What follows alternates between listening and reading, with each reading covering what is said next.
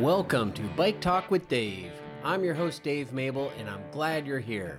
Bike Talk with Dave is a weekly podcast where I get to talk with some of the movers and shakers in the wonderful world of cycling. Say that twice. This week, I'd like to welcome Jason Strohbehn, the Director of Operations and Marketing for the Garmin Gravel World, which is a 150 mile gravel road race in Lincoln, Nebraska on the third weekend of August.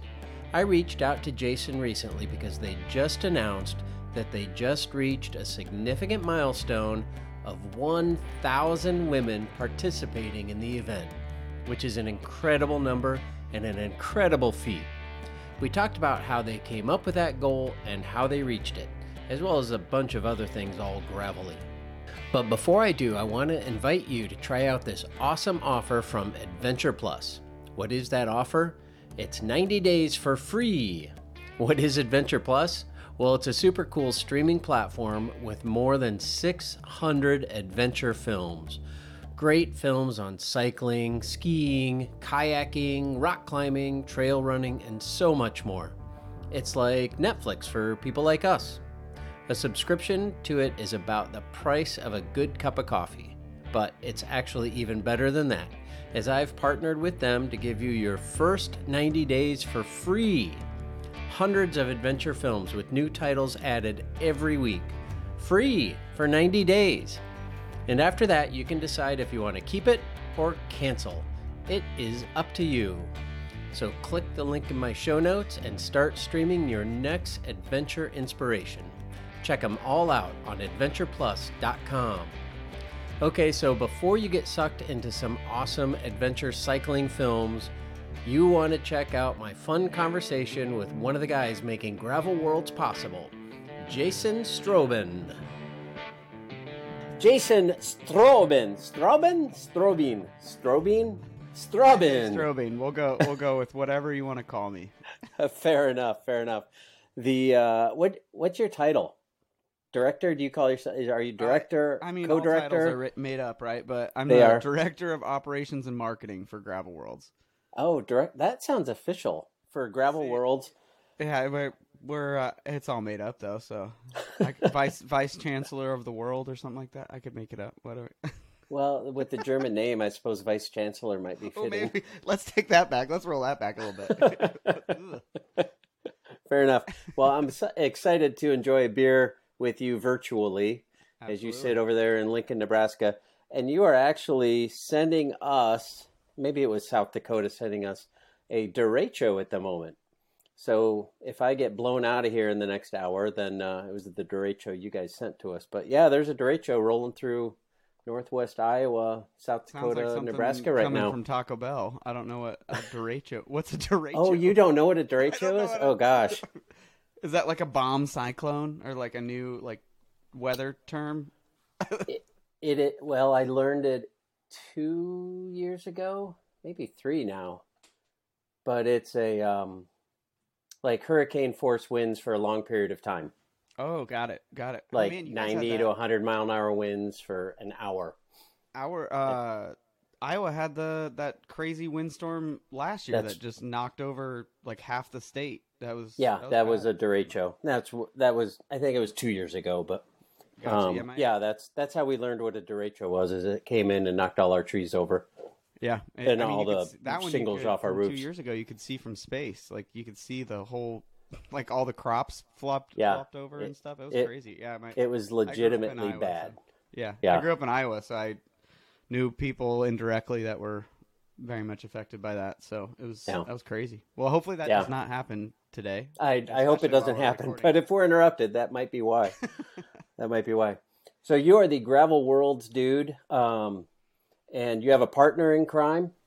Uh, yeah, we got a couple partners. So uh, Corey Godfrey and uh, Craig Schmidt. Those are the the three owner and and myself. We're the three owners of Gravel Worlds. Uh, and then we also have uh, Sofia Gibson, and who is our outreach coordinator. And we also have uh, uh, Jamie Granquist, who is our volunteer coordinator. So we got we got a team of five that that puts on the event. Um, I'm the only full time person at this point. Uh, I it kind of got to a point where Corey and myself were uh, just working ourselves to the bone where we couldn't um, just weren't enough hours in the day, so we had to we had to figure out a way to make this thing go full time, or um, you know, so we we were very fortunate that we're able to do that, and hopefully we'll be able to get him full time and just keep growing the gravel family eventually. But yeah, it's it's a it's definitely a team effort. There's a lot of people behind the scenes as well that, that put on the event that um, you know don't get their name read a lot of times, and volunteers especially at the events don't happen without volunteers. So it's definitely a community event, uh, but the team, the official team is five. Well, to be honest, that blows me away that there's even one person that's like a full time employee of that uh, event because I don't know, gravel, Nebraska, August. like those three things just like sell me on your event. I am just blown away that it looks like 2010 was the first year it was actually called Gravel Worlds. There was a couple years before that that you guys gathered together some um, uh, folks who who rode gravel. So, but let's say 2010, the Gravel Worlds begins, and this year, not just a thousand people, but a thousand women yeah. And I'm like, I'm just blown away that your event has gotten to be big enough to have a thousand people to begin with, but a thousand women, which is awesome. And I want to talk in depth about that. But how did you guys get to uh, 1700 last year? What's your hope this year? Uh, we'll, we'll be we'll be over 2500 this year. So that's crazy. It's, it's Nebraska yeah, it's, it's... gravel August. Yeah, it's give me your sales of... pitch. Yeah, I mean, so yeah, before so uh, before Gravel Worlds in 2010, it was called the Good Life Gravel Adventure. You kind of hinted at that, so yeah, we, we switched. Uh, Corey Godfrey switched the name to uh, Gravel Worlds in 2010. Uh, the first year, I think there was 120 people, just barely over 100 people uh, at the first uh, Gravel Worlds in 2010 and and we've had a just a slow steady growth that you know it's we have 30 or 40 percent growth about every year. And you know as those numbers get bigger they just uh, keep growing. And it's just the we don't we have spent zero dollars on advertising zero dollars on social media like in the history of gravel worlds. We've never spent money on advertising. So this is 100% word of mouth just people that come and next year like if half the people bring two people you know next year then that's where that, that growth comes from. And uh, it it's really always goes back to the gravel family. You know we say that a lot. Uh, we kind of pinged that term i want to say it was in 2019 um, we did a blog series called the gravel family and it really has resonated with us a lot. And the more we say it it's just like this is our chosen family. Uh, so that's that's a huge reason for the growth is is just when you come to this event it's a community feeling. Like you're there's people that will come to gravel worlds and some of the first people they meet the first night they're there they're lifelong friends you know and that's uh, we've all kind of experienced that at uh, gravel events in general. I know that my first gravel event literally the first person that came up and said hi to me I I go ride with him all the time. Uh, from my very first person that I met in gravel, like I call a very dear friend. You know, six seven years later. So. Uh, gravel is very unique in that that the community aspect is is incredibly important, and that I 100% hold that to the the growth of of gravel world. So we're um, we're really really thankful, and we know we can't do this alone. There's no amount of money we could spend to grow a community like this. You know, it's not we would yeah, we, we just try to take care of the, the gravel family and make sure people have an amazing time while they're here and make sure everyone feels welcome.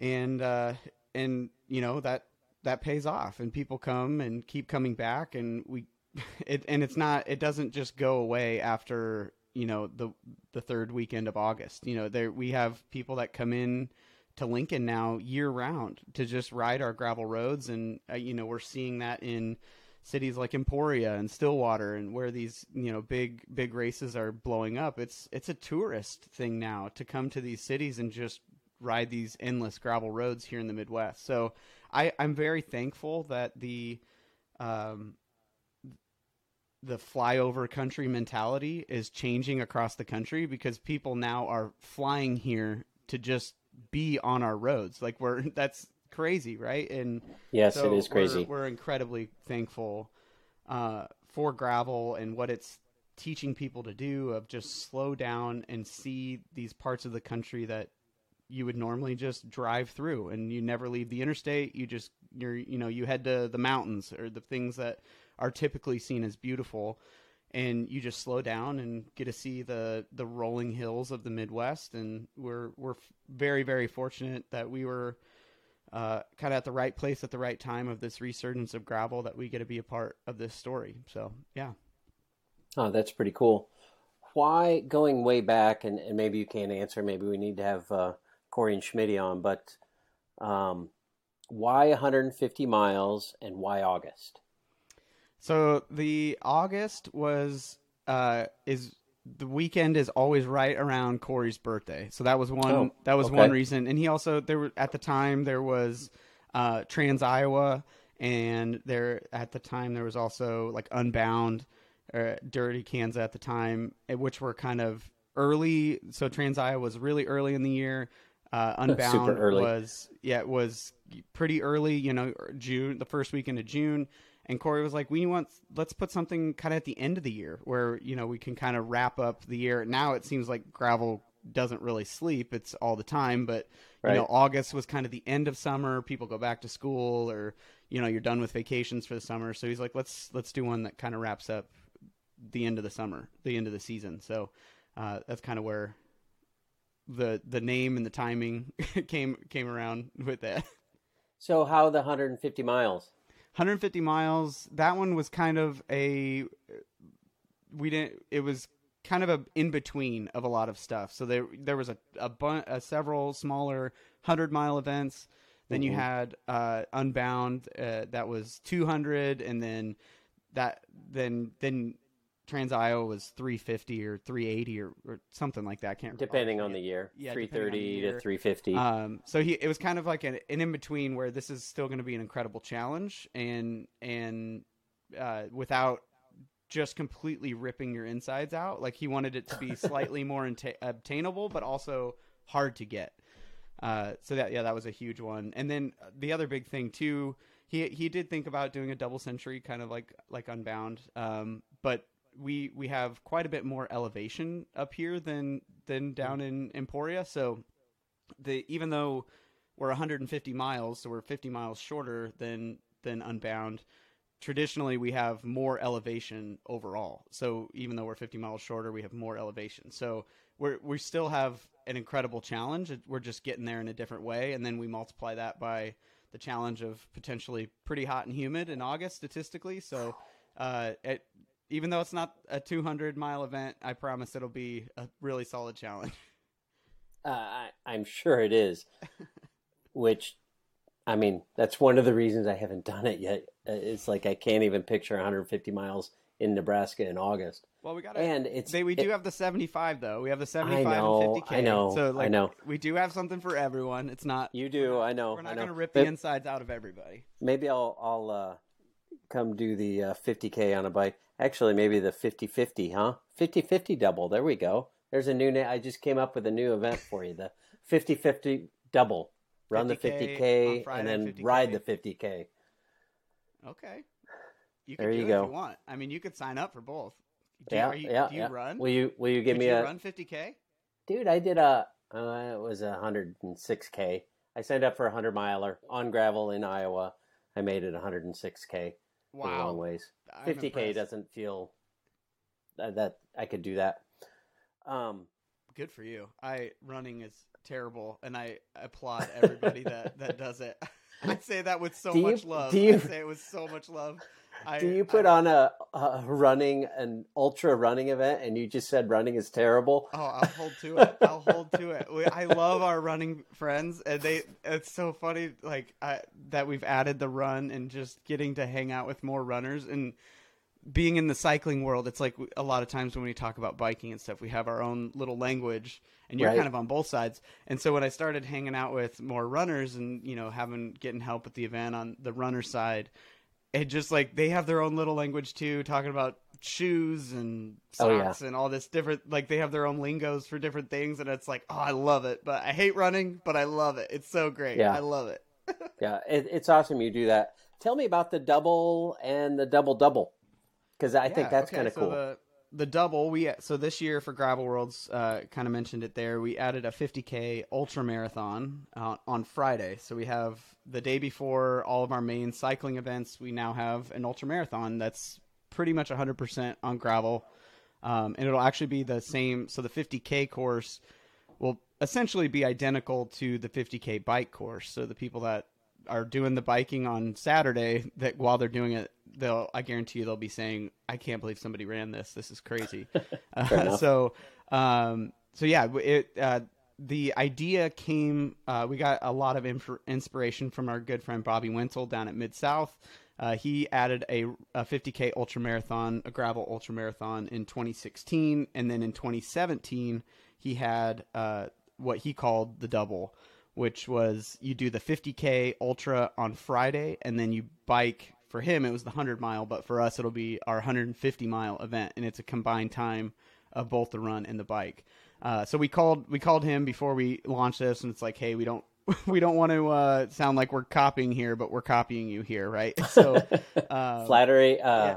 mimicry is the best Mi- time yeah. flat, flattery. Yes, yes, yep. Yeah, so he he uh, he was super stoked. Uh, Obviously, I don't think Bobby's ever said anything negative about anything. So he uh, he was super uh, supportive, and you know he helped us out. You know, get the word out and everything. So total love there. Um, but kind of in the same conversation with the idea, um, I had. I was like, okay, first I want to get his blessing, and then second I want to talk about this other idea. So we we've kind of seen in gravel the kind of ugly head of division rearing itself in there uh, whether that's you know i i only go to i only do this race or i only i'm mid midwest gravel versus east coast gravel or whatever the division was we kind of started seeing that in there and i you know i had this conversation with bobby i was like what do you say out of just a sign of unity between two very independent events. We've both been fiercely independent of you know, we are independent. We're not part of an organization. We're not we're less licenses, less rules, all that stuff. So what if two very independent races as a sign of unity come together and do something really freaking epic? And so he loved the idea. So uh, the double double, so the Mid South Gravel Worlds double double championships, if you can get all that down, blah, blah, blah. is um it, it's a combined time of all four events over a span of almost exactly six months so his his event is already done and dusted in uh back in march. So it was the combined time of his run and his bike uh, at the mid south and then it's going to be a combined time of our ra- our run and our bike. So it'll be four total events uh spanning i think it's like 380 miles or something like that. Um half on or uh, 250ks uh, ultra and then 250 miles of biking literally his event the the double double started in the snow. It's, it was snowing down Yeah. at the mid south and it's going to end in the heat in the fires of summer in august. So it's just it's a very incredible story that storyline that it, this might be a one and done. We might do it one year for fun or or we might do this for a hundred years. Who knows? But it was it's it's really cool. Um, we're gonna see how how it goes and reevaluate if we want to keep doing it. But it's it regardless. It, it's probably one of the hardest challenges on gravel for for this year for sure. Um, I can't think of another event that's divide or another challenge that's divide over six months that is running and biking and in brutal conditions and it's 100% you there's no at that point it's not about drafting it's not about any of that. It's just you ver- and your bike for or your running shoes versus the elements. So we're really excited about it. Uh, the the the top of the podiums are so close in time. Like the i think the men's top three are divided by like 18 minutes and the women's podium is divided by less than an hour. So it's literally anyone's race. Like anybody could do this and in in reality we haven't done a double at gravel world so we don't know what the finish rate's going to be it, Hmm. it might be be, that extra 50 miles of biking could be like the nail in the coffin for a lot of people. So we'll see. It's gonna be it's gonna be really interesting. It could be the podium. Literally, might be the three people that finish. We don't we don't know. So how many have come from Mid South and are signed up for Gravel Worlds? We had uh, I think it was 46 that started the double double cha- challenge. So they were signed up for both. Uh, I think we're down to 23 or 24 so th- those were people that didn't finish the first double. so okay, that's how yeah. it, it, basically cut in half already. Uh, it was pretty brutal conditions uh, down yeah. at the double. Uh, but that we most of those people that were signed up for the double double are still going to come and do ours, uh, even if oh. they didn't finish the other double. But it's just an added bonus for those people that did finish. So, and then we have a lot of people that are doing this just to do it. Just very similar to uh, like gravel in general. You know, most of the yep. people that are doing this are challenging themselves. They're not going up against anyone other than themselves. So really excited for uh, those people too, and just accomplishing something that maybe is only going to be done once. We'll see, but it's we're we're really really excited. Yeah, for those. cool. I'll be uh, following that with interest. Mary Beth Orr, who I interviewed one or two weeks ago, she did Unbound, and then a week later did the Iron Man in Des Moines, which I thought was amazing. But she's coming to do your double. Nice. I like yep. it. Yep. I like she's it. Yeah, the, the tough kid. The, the I it's it is is mind boggling to me. I mean, it's it's a challenge to do our 150 mile event, um, and the, just to add that unnecessary challenge.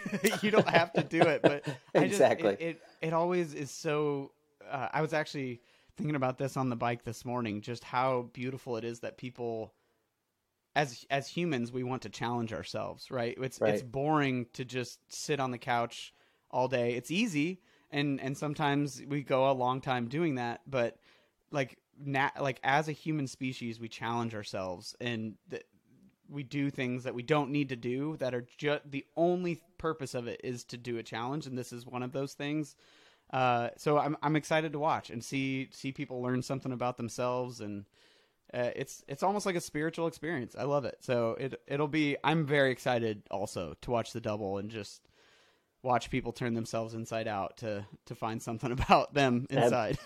Absolutely. And you keep talking about how hard stuff is. I want to talk about the thousand women, but I want to ask one more thing about the course. Um, gosh, driving through Nebraska, of course, the only road on in Nebraska is I eighty.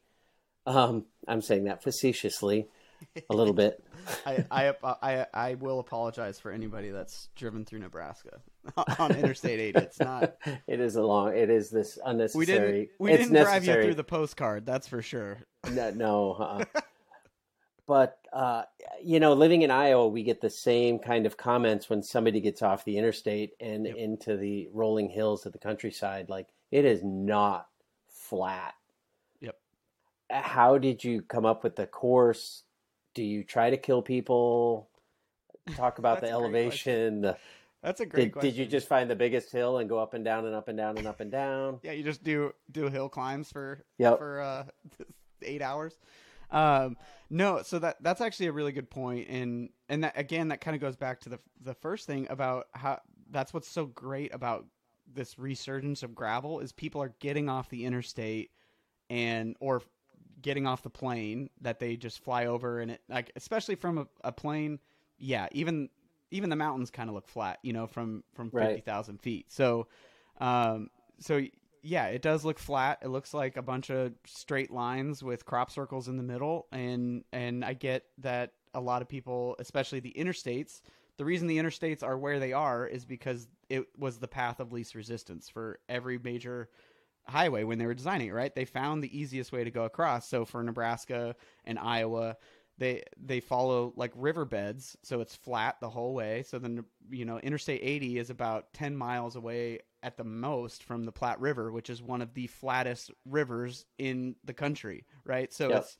that that's why when you drive across Nebraska, it's like, man, this is so boring, and it is because it's following. It, it does have its beauty in its own way, but it it's not. People don't think there's hills there, but you get 15 miles away from the interstate, and it's beautiful rolling hills, like the you know Nebraska has the sand hills, um, Mhm. Iowa has the Loess Hills on the the Yep. west side of the state, and on the east side of the state along the river. I mean, it there's beautiful, beautiful landscapes of constant rolling hills across the middle of this country. That when you get on bike, it it forces you to slow down and realize, wow, this grassland and this farmland is where our food comes from. It's where um, just there's so much beauty. So it, I, I really like that you brought that up um, because it is it is beautiful once you get off the interstate. So um, as far as putting a course together, no, our goal is not to try to kill people like and just find the hardest things. Obviously, we there are um, roads that are favorites of ours because they have really cool like big climbs or um, you know something different about them. So we like to go to those, but that we're we're on roads that we have. Like that's that's just what we have. Um, our everything out here, and it's the same in Iowa. Is everything's on a perfect one mile grid. So you every Right. single mile you'll come to a stop sign, and you can choose if you want to go straight, left, or right, or turn around. I guess. so you have four choices Right. at pretty much every intersection.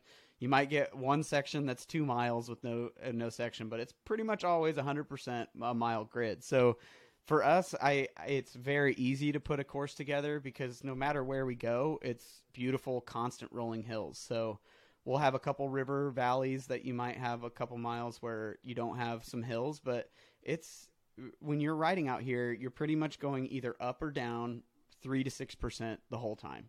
There's there's no no in between. It's like you're either going up or down with a maybe flat spot every 10 15 miles or something like that. So um and that you know those you know 50 mile or 50 feet at a time uh, you know you might go only up 50 feet but then you go down 50 feet and you do that three times in a mile you realize like okay it's my legs are definitely telling me i'm awake right now so right, right. Up and down the teeth of a saw. That's right. Yep. Or we call the we call them the gravel seas here. So that's why Oh, that's sure. kind of the right. I, where we get the pirate theme is that that's where that kind of came from. Sailing the gravel seas. So Ah, I love it. I love it. That's I didn't know that. That's awesome. yep, that's where that name Um, came from. What about wind? What kind of wind do you see in August? Uh, it wind is always this year has been relatively not windy, uh, but it can definitely be uh pretty gnarly winds. Like there's been years that we have 20 mile an hour winds. It, I mean, for and okay, I will say wind is relative because, and you know this kind of Depending on what direction you're going, right? Yeah, and and it's also like to someone who lives like in the mountains where there's usually not a lot of wind. When they have like a 10 mile an hour wind, they're like, "Wow, it's crazy windy out here," and we're Right. like, "This is like a breeze," like right. Right. So it it like you could probably expect at least a 10 mile an hour wind in some direction. Um, and honestly, I I would rather have some kind of wind than nothing because the the humidity, especially in August, can be brutal with all the the moisture coming off the the cornfields and bean fields. So having some breeze like just helps move that moisture around where if there's if it's like a perfectly still day it's going to feel like you're in the middle of a, a jungle you know so Mhm. um, I I honestly prefer if there's a little bit of a wind, but you know anything you can expect about ten to fifteen. It's pretty normal. We'll have some years that you know you start getting into the twenties where you you really feel it, especially if it's a headwind. But Yeah. um, yeah, that's usually usually about average. It's kind of like riding a single speed. Sometimes, whatever gear you're in, sometimes it's too big and sometimes it's too small. And occasionally it's just right. And same with the wind. Sometimes it's your friend and sometimes it's your foe. Yeah. Like, just depends. And sometimes it feels like no matter what direction you're going, it's your enemy. So it's you Right. just get those like cross forty five degree ones where it's like it never quite helps, and like Yep. never it's uh, like kind of always hurting a little bit. But that's that's just part of the challenge, right? You gotta That is. Yep. That's, I, I feel like that's one of the characters of the Midwest yeah is, is our, is our wind. You may not see that in Yep. uh, Utah or Vermont or California, but here Yep. we have, well, we have wind to blow you across the gravel seas. that's right. That's right. Hopefully, forever. uh May the wind forever be in your favor, right? Indeed, indeed. so let's talk about women. You guys uh, created an initiative to get a thousand women signed up for, I assume, all of your events. Yep, yep. It's across the And board. you hit and, it. and volunteers. Yep. and volunteers and you hit it just recently that's awesome tell me about that initiative where it came from and and kind of what the hope is with it Yeah, so um, the the idea started was kind of thrusted upon us because we so last year in 2021 Gravel Worlds had 28% women's participation.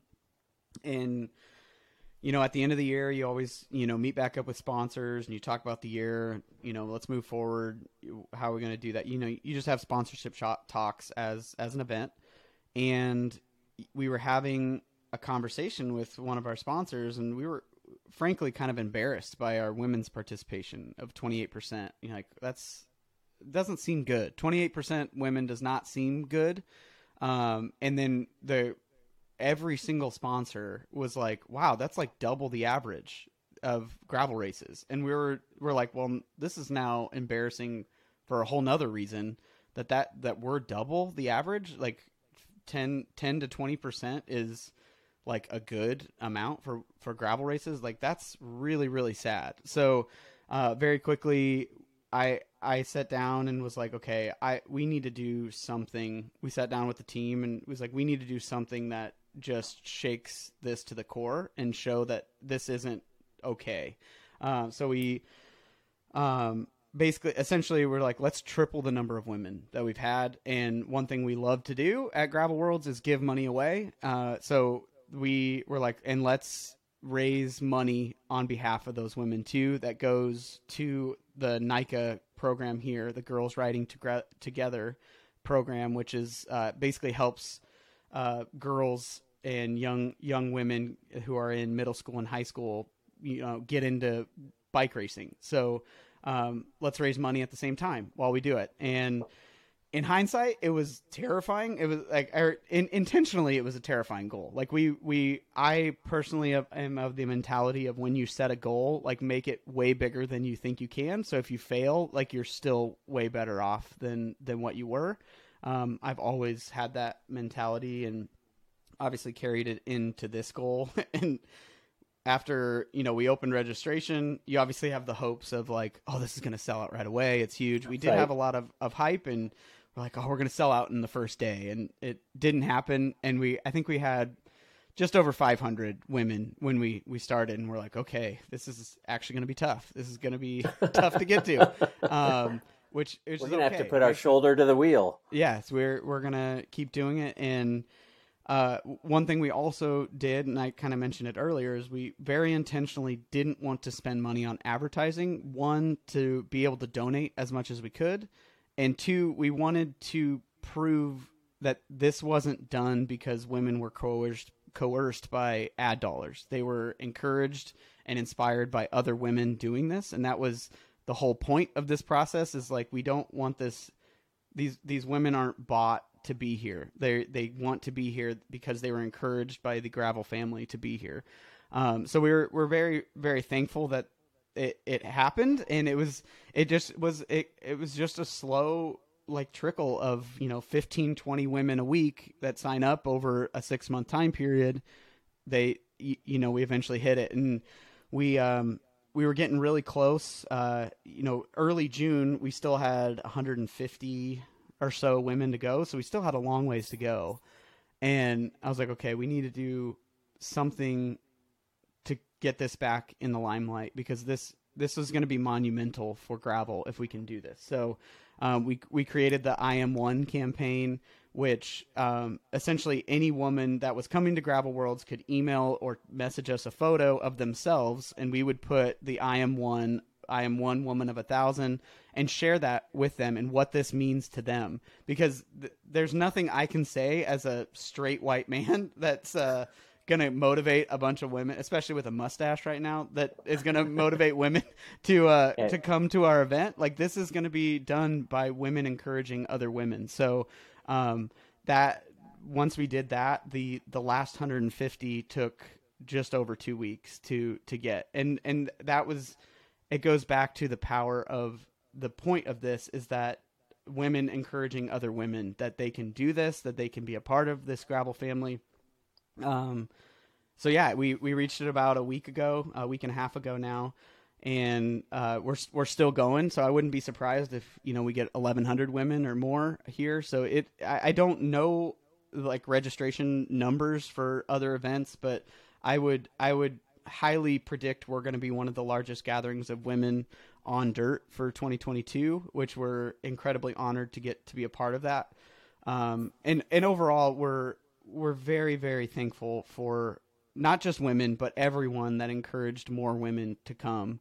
Um, and so we're we were able to reach our goal of a thousand women. We're also able to reach our goal where we're going to be um, raising fifteen thousand dollars to that NICA organization. So um, that's going to go a very very long way of fostering and encouraging the next generation of female cyclists. So overall, the the we're incredibly proud to get to be a part of this next step. Um, and there's been the other thing we always want to be sure to do is acknowledge those that came before us that were doing that were making movements. So there's countless uh, female athletes that have encouraged other women. I know we're we're really close to like Alison Tetrick, who's encouraged countless women to get on bikes and and fi- fall in love with gravel. She's a huge supporter of Gravel World. So people like her, but then also um, Kristi Mohn and LeLan Dains, uh, who who did the 200 women doing 200 miles uh, mm-hmm. in 2017.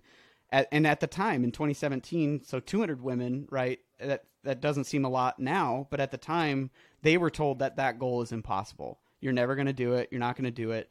Um, and they did it. They sold that one.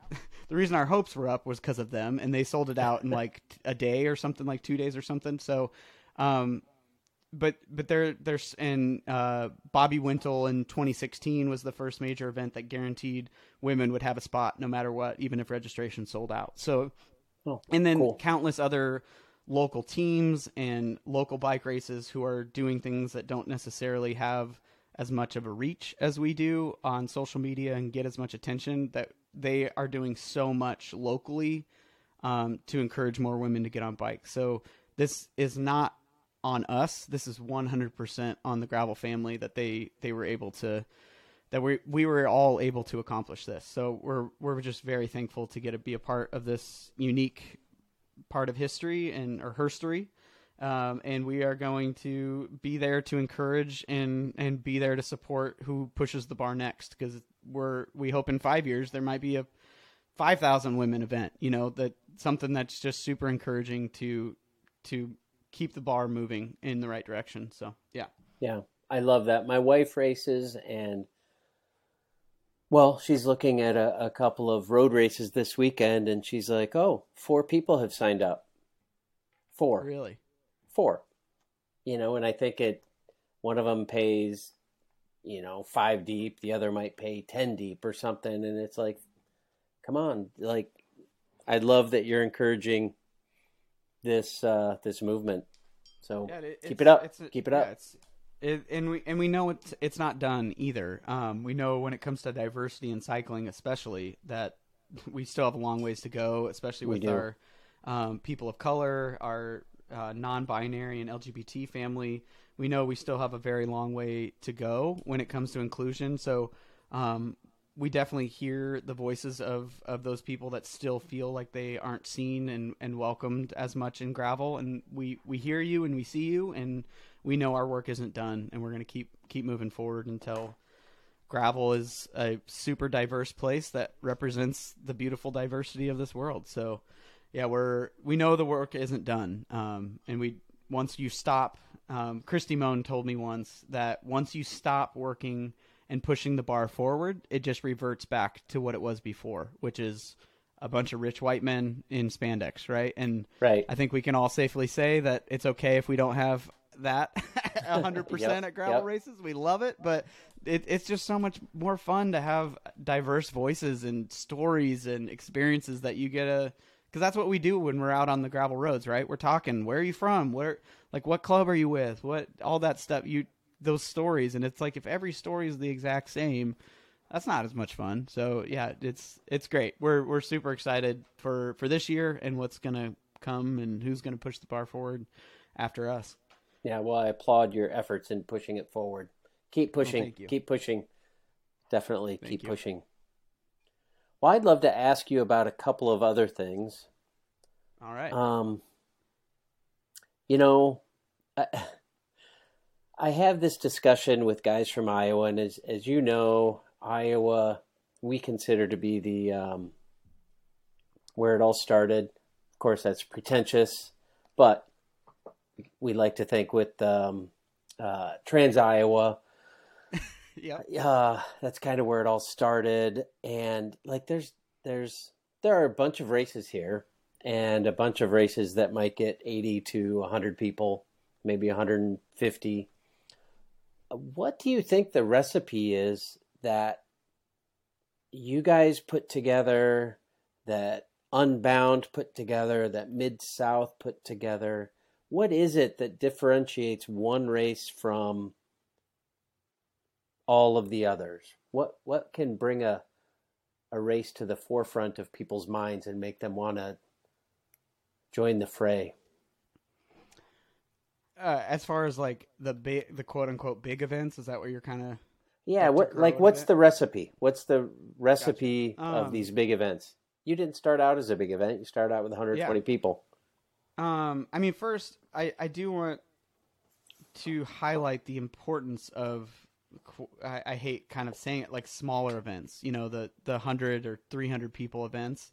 That that is where people start on gravel. They most people their first event isn't a super intimidating or often intimidating, you know, five thousand person event. That's not I would agree with so that. we we at Gravel Worlds we support our our local small events. Like we go run oases for them. We we help if they have questions. We come and help. We help where we can.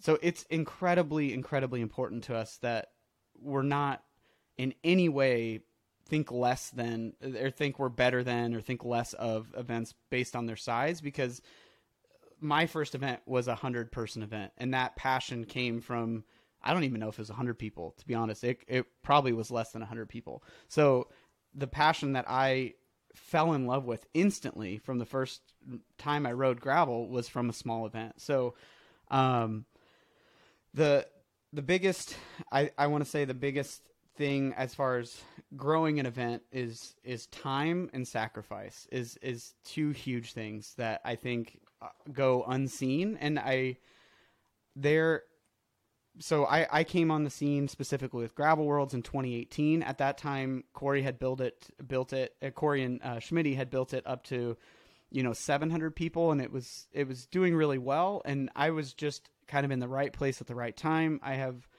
a really good like business mentality of where I can could help grow it, and I'm really good at marketing. So that that really helped um, as far as us. But there are countless, countless hours of weekends and nights that that Corey and Schmitty sacrificed that I know, and and Gravel Worlds was completely free until 2015. So they were doing all of that just from the passion of gravel.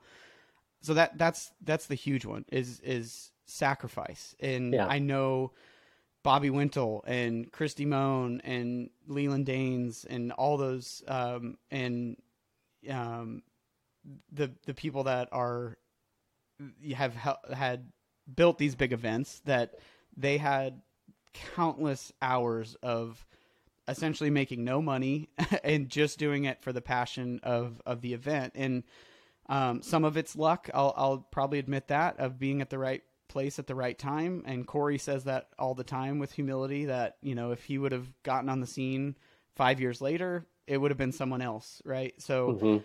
um, but there's even in even for myself, there was a long time where I wasn't really making any money, or I wasn't Right. making any money with Gravel Worlds. I was just doing it because I loved gravel. I loved this this community, and um, w- was you know up on Instagram, you know, doing social media posts and all that stuff for free because I liked it and I loved the the people coming and experiencing our gravel roads and getting to be a part of that. So, um, and that that passion is what is kind of your currency when in that sacrifice when you're you're not able to to make money off of it. And uh, a lot of the the promoters that I know for for smaller events, you know, they might make they might only make a thousand dollars or something after off their event, and and some of them even lose money. I don't recommend Yep. that. I'm not a huge fan of of you know it, promoters losing money off events sure. because it is a lot of work. But It is a lot It does work. happen, you know. So, um, I guess I don't know. I think I think No, I think I think you do know, and I think of- you hit the nail on the head.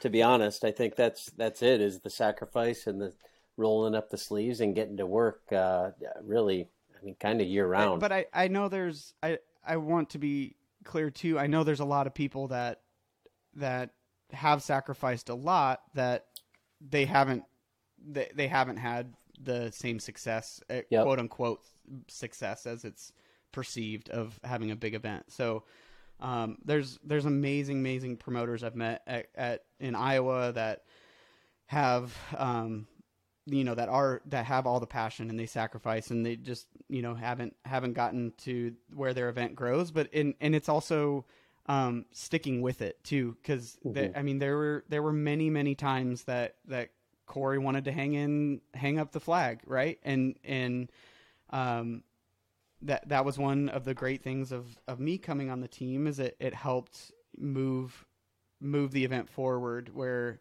um, when when people just need help. So and that that's kind of maybe another thing is it's okay to ask for help. It's okay to uh, as a promoter to to let the community come behind you and support you when you need need to be lifted up. So Mhm. um, it's a slow, it's a very slow process for most gravel races. You know, people very for, often forget that Unbound started with I think their first year was 38 people or something like that. well, who Like, would want to ride 200 miles in Kansas?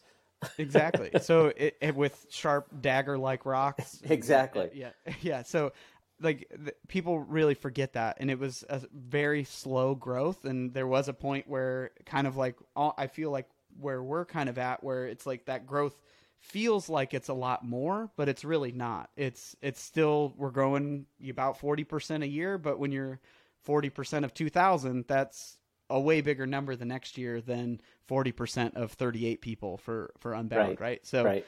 um so yeah it's just a slow grind of sacrifice and passion so Yeah. i that's a that's a actually very very good question i appreciate that, that question That's a lot. very, very good answer too, and I think one that every, I mean, anybody who begins anything, like the hardest work there is, is getting the flywheel moving, Yep. and then, and, and then keeping it keeping moving. it moving and Yep. keeping it moving yeah Yep, keeping energy in it. So let me ask you this: um, you you call yourself Gravel Worlds. You used to uh, um, award a rainbow jersey. I do not believe you do anymore. Um, what do you think of the UCI Gravel Series? Uh, so we do have our version of a uh, Gravel Worlds jersey. So you get a rainbow jersey. Um, our we, it's different than what it used to be. Um, we probably when we were small and nobody knew who we were. We the the jerseys did fly a little too close to the sun, you might say, on the design choices. You mean Um, they were? I've seen so, Raybacks. uh, yeah. So um, so yeah, gorgeous. was, They're uh, gorgeous. yeah, and so we have our own uh, version of the rainbow there, and and it was uh, it was kind of a tongue in cheek thing when when Gravel Works World started. That's what the name Gravel Worlds came from. Is like there was mountain bike worlds and road worlds, but nobody knew what gravel was. Right? Right. Nobody nobody was doing it. Nobody like nobody was going to be doing this thing in ten years, or if there was, it wasn't going to be a huge thing, maybe. But um, yeah, Gra- Gravel Worlds was kind of a tongue in cheek thing. Uh, I think Corey believed in gravel a lot more than than most people that were there. They people that were just there for fun. Corey really thought like this is going to be something special. There's something unique here that it is going to grow. And so yeah, he's like, well, you know what. Gravel Worlds needs to be here in the Midwest where it started, so that's why he changed the name of the event to Gravel Worlds. Um, yeah, but then so now we do have a World Championship jersey and uh, you know we hand it out. But you know the best the best trophy that we give out is the pirate sword. That's the ultimate. Ooh. You get the jersey, but the overall winners get a pirate sword, like a real pirate sword. not not like you could cut somebody's hand Really, one that goes clink and clank when you hit it, not thud. Oh yeah, it's Oh, it- wow. they- our our swords are made by a, a literal world class uh, award winning blacksmith that's based here in Lincoln. So I don't know if you've seen the show Forged in Fire. I uh, have. on A and E. He's Yep. he's the youngest winner of that show, and he's the youngest Oh. two time winner of that show. And there's only like a handful of people have won have been invited back to to win uh, again. So yeah, very very talented bladesmith that he he makes our swords. So they're they are legit. They're super cool. Um, but yeah, so that's the that's the real prize though. Is, That is yeah, a real jersey, prize for sure. Everybody likes the sword the best. So I bet that's Um, awesome. It's like getting the ore card at Leadville. that's right. That's right. Or the the belt buckle at Unbound. I think. Yep. Don't they have the belt buckle? Um, Rebecca Rusch. I think Rebecca Rusch has the cowboy hat. Is that what her? Yeah. Yes, I you think gotta you're have right. a cool Yeah, trophy. yeah. Gravel. You do. You gravel, got to have you a gotta have a cool trophy, appropriate so- cool trophy for sure. Yep. Um, so yeah, then uh, as far as the UCI getting into gravel, you know, we we wish them the best. I don't think how they would run an event is how we would run an event, and how and vice versa, right? We're we're gonna do events differently than they would. Um, the the UCI has done a great job of uh, expanding the sport of cycling around the world. That's that's undeniable. Um, they've reached every corner of the world uh, through through high level racing, and so you know if they bring more attention to gravel and get more people into gravel around the world. Then, then I think that that's a good thing, and a rising tide raises all boats. Um, and and I really I really do feel like they have a unique um, ability to reach the European market that we don't have in when it comes to gravel. And it's like if you know if next year we have double the number of people of, from Europe that are coming to experience the middle of the United States, that's that's awesome. Um, or or any of the gravel races, you know, if it's East Coast or West Coast, it doesn't matter. Um, but I yeah, I, I genuinely believe like a rising tide raises all boats. So we wish them the best, and uh, yeah, I guess we'll we'll see how their first year goes with with their gravel events. Uh, I'm not following it too close because it's kind of crunch time for for us right now. But yeah, I I think it'll overall hopefully bring more people into gravel, get more people into the gravel family, and we'll we'll be happy to have them here in Lincoln whenever whenever they want to come. Hmm, I like your attitude. So you guys put on the uh, the long voyage, 300 miler, and according to your website and your your rules and your regulations, it's an unsupported event. You can't have uh, somebody meeting you out there with a tent or or uh, handing you up water bottles from the car or pushing you up the hills. So unsupported. How do Yep. you feel about this storytelling aspect of that? And let me just say, let's say, um, let's say Emily Batty, a Red Bull athlete, signs up. She wants to do the 300 miler, and she wants to bring a Red Bull film crew. Mhm. How do you handle that? Yeah, that's a that's a great question, and and we have athletes this year that are coming to do the 300. That you know we we have uh, film crews that are approved to be out on course, but um, I mean all of our events are technically self-supported. That's one unique thing about Gravel Worlds compared to a lot of the other major races. Is we even even for our shorter distances, you can't have team vehicles out on course. So like at our at our Anywhere, there's no aid point. There's Yep. no. So our yeah, you, you obviously we have checkpoints and aid stations, but those are provided by us. So every single athlete has the exact same experience once you leave the start line in all of our events. So um, we that was kind of how gravel started, and that was one really important thing for Corey is that that that's one rule that we don't want to change at least in the near future. Um, and so so from whether you're a first place sponsored pro all the way to the very last place, you have the exact same water opportunities. You have the same nutrition opportunities. You have everybody has the exact same experience um, as everyone else. That's that's really important to us because that's that's what gravel was when it started. When when it started, it was buddies. You'd put a course together and then you meet up for a beer at the end, right? And whatever you could find along the way, if you could find a gas station on course, then you would stop at a gas station. So we still we still go to the Malcolm General Store, which is maybe a like four of my offices in in size, and uh, we still go to the Malcolm General Store. So if you run out of Clif bars, you have to go to the Malcolm General Store if you want a Clif bar. Obviously, we have our checkpoint that is loaded with nutrition sponsors and. Uh, we have free hot dog, free Nebraska all beef hot dogs at the at the checkpoint that people can get and stuff. But um, I did want to reiterate that there's always some confusion on that. So yes, every event is self supported. The long voyage specifically is eh, to the extreme of self supported. It is 100% you and your bike versus the elements. It's they're um, even to the point where we don't want people out on course cheering for people if if it's just for one person, right? So it's like if the the rules of that one is like if you provide anything, even even cheering, you have to be there for the first person and the last person. Oh, so if you're wow. doing that, if you're doing that out on course and you're at mile 200, that gap could be you know 12 hours. So right. if you're going to be out there for 12 hours, that's fine. Uh, but huh. you know, moral support at on an event like that, it can be considered um, considered you know an advantage that other people don't get. So um, great question about uh, about the film crews. So we with our film crews, we we have it where they they cannot interact in any way with the athlete that they're filming while they're while they're racing.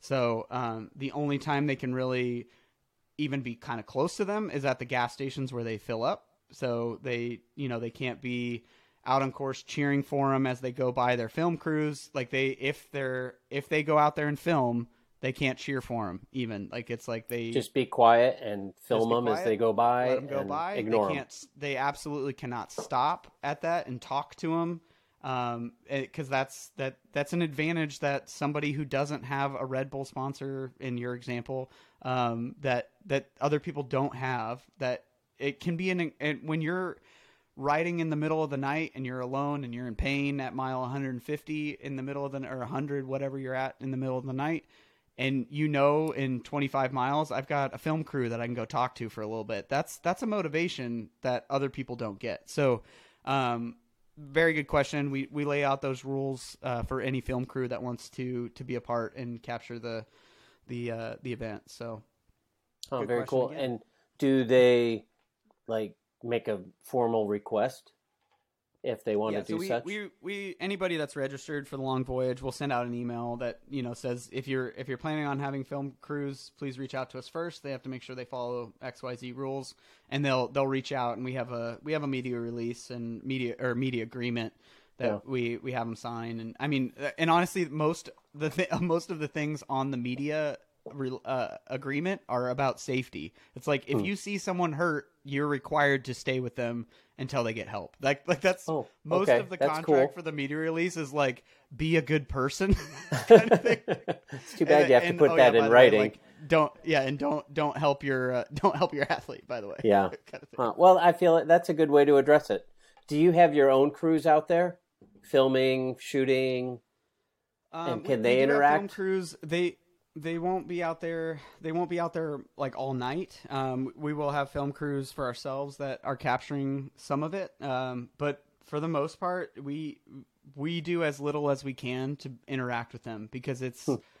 it, it's a there's less bells and whistles out on course. Uh, we the one of the great things about doing those ultra long events is you can disconnect even more and so we don't want to be doing things that take away from that experience that um, kind of take away from the magic of being in the middle of the night of and seeing riding in the stars on a dirt road in the middle of nowhere. Or last year getting to go through a thunderstorm you know like that those are just things that are a story later that it's like if you're distracted by tents and flags and lights and all that stuff it kind of takes away from that experience to really slow down. So it's just you and 150 of your friends doing the same course. So that's very cool. Okay, I have one more question, and it touches on two things we've already talked about. One is women, and the other is um, super cool pirate swords. Okay. If somebody really wants that pirate sword, and her team drops back to pace her up, is there anything surrounding that in the the rules, or is that just like be a good human? Yeah, that, that that goes that goes against our self-supported rules. So we actually have in our rules that you know there's no domestiques allowed. Uh, so if we if we see that happening, we'll the all athletes involved will be disqualified. It's kind of hard to prove. Uh, I was going to say, was... how do you how do you police that when you know groups of eight will form, and if two of those eight happen to be on the same team, or three of those eight happen to be on the same team, how can you say, well, they drop back to help this person, but there's yeah, five it, other it, people it, that we we hope we don't have that situation. It will definitely have to.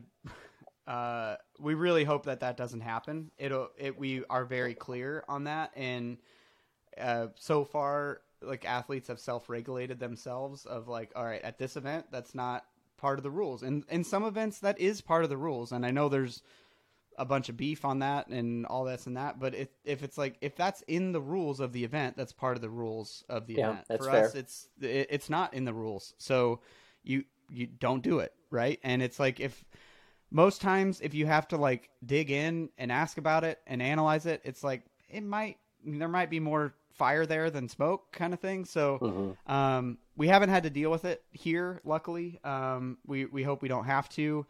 Uh, we hope that this year we, we have changed the the beginning of the event slightly to where we hope that it it it makes the women's race a little bit more fair. Uh, where so uh, we have the ladies first a thing that we added this year. So the front gate area of the of the event is going to be reserved for the elite women athletes. So anybody that wants to go, any woman that wants to go for the win, will have the front of the race that is reserved for women, and then after that, we'll have a physical barrier of some kind, probably an ATV um, with lights on it. And after that, it's normal. Like everybody mm-hmm. lines up all the same. And we will have essentially one less mile of neutral for the women's race. So there'll be um, once they hit gravel, it's race on for them, so they can start um, competing and trying to go for positions. And then then after that, so they'll they'll probably get close to a half mile ahead by the time uh, everything gets you know the second neutral car is pulled. Yeah, and then the the idea behind that is that then every single woman has the opportunity to catch any moves that come by them. So a lot of times that we what we've seen in in the women's gravel race is that they um they, they just there's there was no opportunity to catch those moves that are coming by them where at least in this situation they there is an opportunity. And every single woman can see every move that comes by them. If they have the op- the the stamina and the power to go grab a wheel and pull along as every as the the next wave comes by them, then they have the ability to do that, and they can see every move that comes by them as well. Hopefully, uh, making that a little bit more fair in the women's race. We'll see how uh, this this plan goes. We we realize that this might not be the answer to make women's gravel racing more fair, uh, but we're trying something, and that was that's important for us. That um, there, I know that that comes up a lot when it comes to women gravel cycling. Um, so yeah, we're, we're we're trying something. We don't want to get rid of the mass start. We don't want to change the experience for the ninety nine percent of the people that are there just to ride. Uh, but we also want to make if if we're celebrating the peak of human performance, we want to make sure that it's fair for all the athletes that are there. So we'll see. Uh, we have a couple other ideas. If this doesn't work, we will try something next year um, or adapt what we did this year. We'll see how it goes. And um, yeah, we we don't want the conversation, especially this year of with having so many women there. We don't want to have the conversation being about well, uh, domestics, essentially men. We don't want it to right. be about men's sports, right? We want it to yep. be about the women that are here to celebrate. So we'll uh, we'll see how it goes. We're trying something, and I think I think I hope more races try something in in gravel because gravel's so unique as a cycling sport. So it the solution needs to be unique, right? The yeah. I don't think the answer is two separate races. That's not the answer at all. Um, to me at least. Uh, and so, so we need to find a unique situation for a, a unique uh, problem we currently have right now, and and make the women's elite race more exciting and more fair for everyone involved. kind of the beauty and the joy is like the book is being written now. Mm-hmm. Yep. Yeah, it is, and and and also the the great thing about gravel is every race is different, and that and that's okay. And I know some some people get upset by different races rules, and they're not the way that they would do it. But it, again, it kind of goes back to the diversity thing. It's like it isn't it more exciting that at the elite level that every race is different, every checkpoint's different. Like it, it just everything's different. Everybody has slightly different rules, and that that's okay. And it it makes gravel. That's what makes gravel exciting. Is it's Right. not this cookie cutter. The roads aren't always perfectly s- smooth. Yep. Like you know, the, it's not the exact same every single time that you just change the turns on. It's it's every single race is different from top to bottom, and it's that's super exciting. So uh, yeah, we're I, I celebrate the differences in races. If the if they if a promoter wants to do it a certain way, great, do it do it a certain way, and you know we're gonna do it our way, and that's awesome too. And we'll just keep making changes and hopefully keep making keep making gravel a little bit better. Perfect. I love it. Well, I'll, I'll, we've been an hour, so I'm going to wrap up here, but tell people All how right. to hunt you down, how to find you, how to sign up, how to follow you. Yeah. Yeah, so we still uh, have registration open until August 1st. Uh, we're we're really unique that we have a lot we're a big gravel town as far as gravel towns go, so we have a lot more resources where we don't really have to close registration yet. We might get to a point where we have to do that. Uh, I looked the other day and we still have 25 hotels under $95 here Oh, in Lincoln. wow. So we we have a, a lot of hotels, we have a lot of restaurants because we're we're a big college town as well as the capital of the state of Nebraska. So um, there there aren't very many gravel towns that the population's 300,000 people. So we have plenty of resources. We're going to keep registration open this year until August 1st. Uh, if you go to gravel-worlds.com, you can get signed up. Or if you want to just come out and hang out, we'd love to have you there. Uh, or, or if you want to volunteer, we always love having people volunteer. Uh, if you volunteer, you get guaranteed uh, entry for 2023, uh, as well as a free meal ticket and everything. So you get we feed you while you're here too, and we make a donation on your behalf to uh, the Lincoln Parks Foundation. So uh, yeah, all all good things. We'd love to have you here. You can sign up at our uh, for volunteering at gravel-worlds.com too. So, uh, and you can find us on Instagram if you just search Gravel Worlds or Pirate Cycling League on on Instagram or Facebook. I asked you earlier about the recipe for what makes an event successful, and I feel like one of the things you left out is optimism and positivity, and I just feel that oozing from your very pores, and I love it. Oh, that means a lot. That oh, that makes me smile. Good. I'm glad. So, I'm glad because I, I- feel like yeah, that's your what that's what you're doing here is making people smile, and that's what it's all about. I, I oh, thank you. Uh, I'm blushing. Uh, thank you. But, uh, I, I, it's all it. Yeah, it goes back to the. I just am so thankful to get to do what I do I, and get to be a part of gravel. It's it's incredible, and I. I, I say it all the time. I am just incredibly, incredibly thankful to get to do this and get to be a part of this. So, thank you for getting letting me be on the podcast and just talk about gravel. It's like the best way to have a beer is just talk about. Absolutely. Cheers, my friend. Cheers. All we'll right, see you on the gravel rose. Uh, thanks tons for your uh, your time, energy, and best of luck with your event this year. Well, thank you so much. I hope to see you here or see you eventually. So thank you so much for sharing. Absolutely. Thanks for tuning in to Bike Talk with Dave. I can't thank Jason enough for taking time out of his busy schedule so close to their event in August. Remember, you can head over to gravel-worlds.com to find out all about it and to sign up. Maybe you can be the 1001st woman. And if you love podcasts, check out his podcast with one of his partners, Sofia Gibson. It's a great listen. That's Gravel Family Podcast. Now I've got an extra special treat for you. Today, in actual time, July 5th, Wout Van Aert rode an incredible finish in stage 4 of the Tour de France, attacking on the final Category 4 climb about 7 miles from the finish. He got away and rode solo all the way to the line, winning his first stage of 2022, all while wearing the yellow jersey. It really was incredible.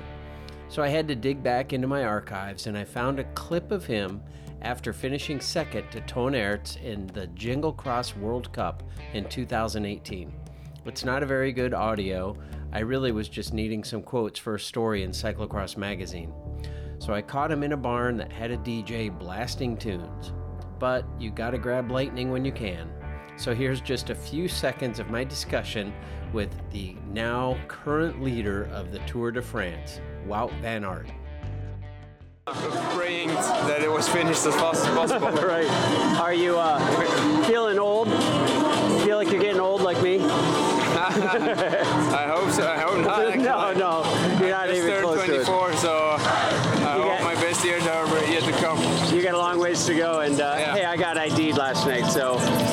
Mistaken me for like a 25 year old. Yeah. Nice job today. yeah. Fun. Now back to business.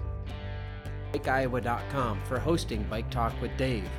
BikeIowa.com is an awesome online community where you can find access to hundreds of trails, events, and stories about biking in the great state of Iowa and the Midwest. If you're listening from afar, I'd like to invite you to check out all the great trails in Iowa and come for a visit.